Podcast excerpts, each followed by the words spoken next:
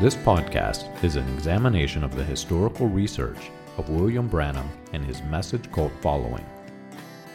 William Branham was a minister in the gambling town of Jeffersonville, Indiana, just across the river from Louisville, Kentucky, as early as 1933.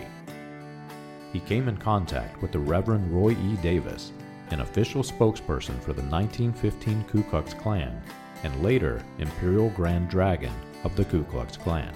Davis introduced Branham to the Pentecostal faith and the art of faith healing, which would later be introduced into Branham's stage persona as he took his place among the evangelists in the post-World War II healing revival. Branham is credited by some as being a catalyst for the Latter Rain movement and Jim Jones of People's Temple. This podcast is not sympathetic to the views of the Ku Klux Klan that William Branham held, but it is disturbing and warrants research. This podcast is an examination of that research. You can find more about this research and other topics on the website william-branham.org. Join us as we turn back the pages of time and examine the controversial issues of William Branham and his message.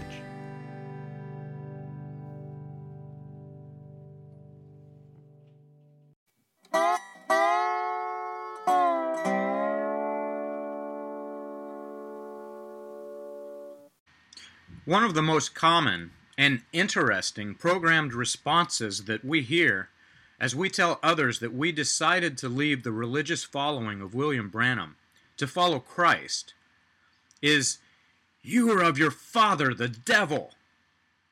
And I say interesting because when it's thrown at us as an insult, it aligns with the message of Branham. That is how his followers are trained to view other Christians who do not follow their extra-biblical revelations that Branham promoted.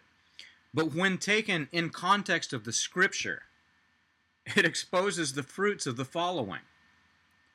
Though every single person's journey to Christ is different, many started their exodus after learning that many of the fictional stories and the spiritual events and the other teachings that we held dear simply were not true.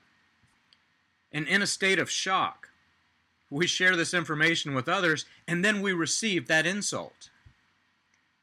John chapter 8 tells the story of when Jesus was confronted by the Pharisees with the serpent seed doctrine. Following endless genealogies, the Jews placed spiritual significance in the bloodline of Abraham and took pride in knowing that they were included in what they thought to be the royal seed of Abraham. Having endured the curse of the law with the punishment of exile and captivity, they were focused on identifying which Jews were a product of mixed marriage with the Gentiles. But unlike the Christians today that would rather follow truth, Jesus told them that they had no love for the truth. During the conversation that ensued, Jesus made the statement we're all familiar with. "If you abide in my word, you're truly my disciples, and you will know the truth, and the truth will set you free." The Jews turned back to their serpent seed doctrine again, telling Jesus that they were the offspring of Abraham. But while their bloodlines were true, Jesus told them that the royal seed of Abraham were lovers of the truth. And he rebuked them, telling them that he was telling them the truth, and they refused to listen. In the conversation, as it progressed, Jesus made the statement that is now being thrown as this programmed response. But notice, the programmed response used as an attack on other Christians is only a small portion of the statement that Jesus made. The fruits of Branham's ministry do not seem to be the love, joy, peace, patience, kindness, goodness, faithfulness, gentleness, and self-control. Those attacking know Branham's statement using a portion of this sentence, but are unaware of the full context of the Scripture. The sad truth is that many of these people are pastors and their elders in the church. Jesus said, in John chapter 8, you are of your father the devil, and your will is to do your father's desires. He was a murderer from the beginning and does not stand in the truth, because there is no truth in him. When he lies, he speaks out of his own character, for he is a liar and the father of lies. But because I tell you the truth, you do not believe me. Which one of you convicts me of sin? If I tell the truth, why do you not believe me? Whoever is of God hears the words of God. The reason that you do not hear them is that you are not of God.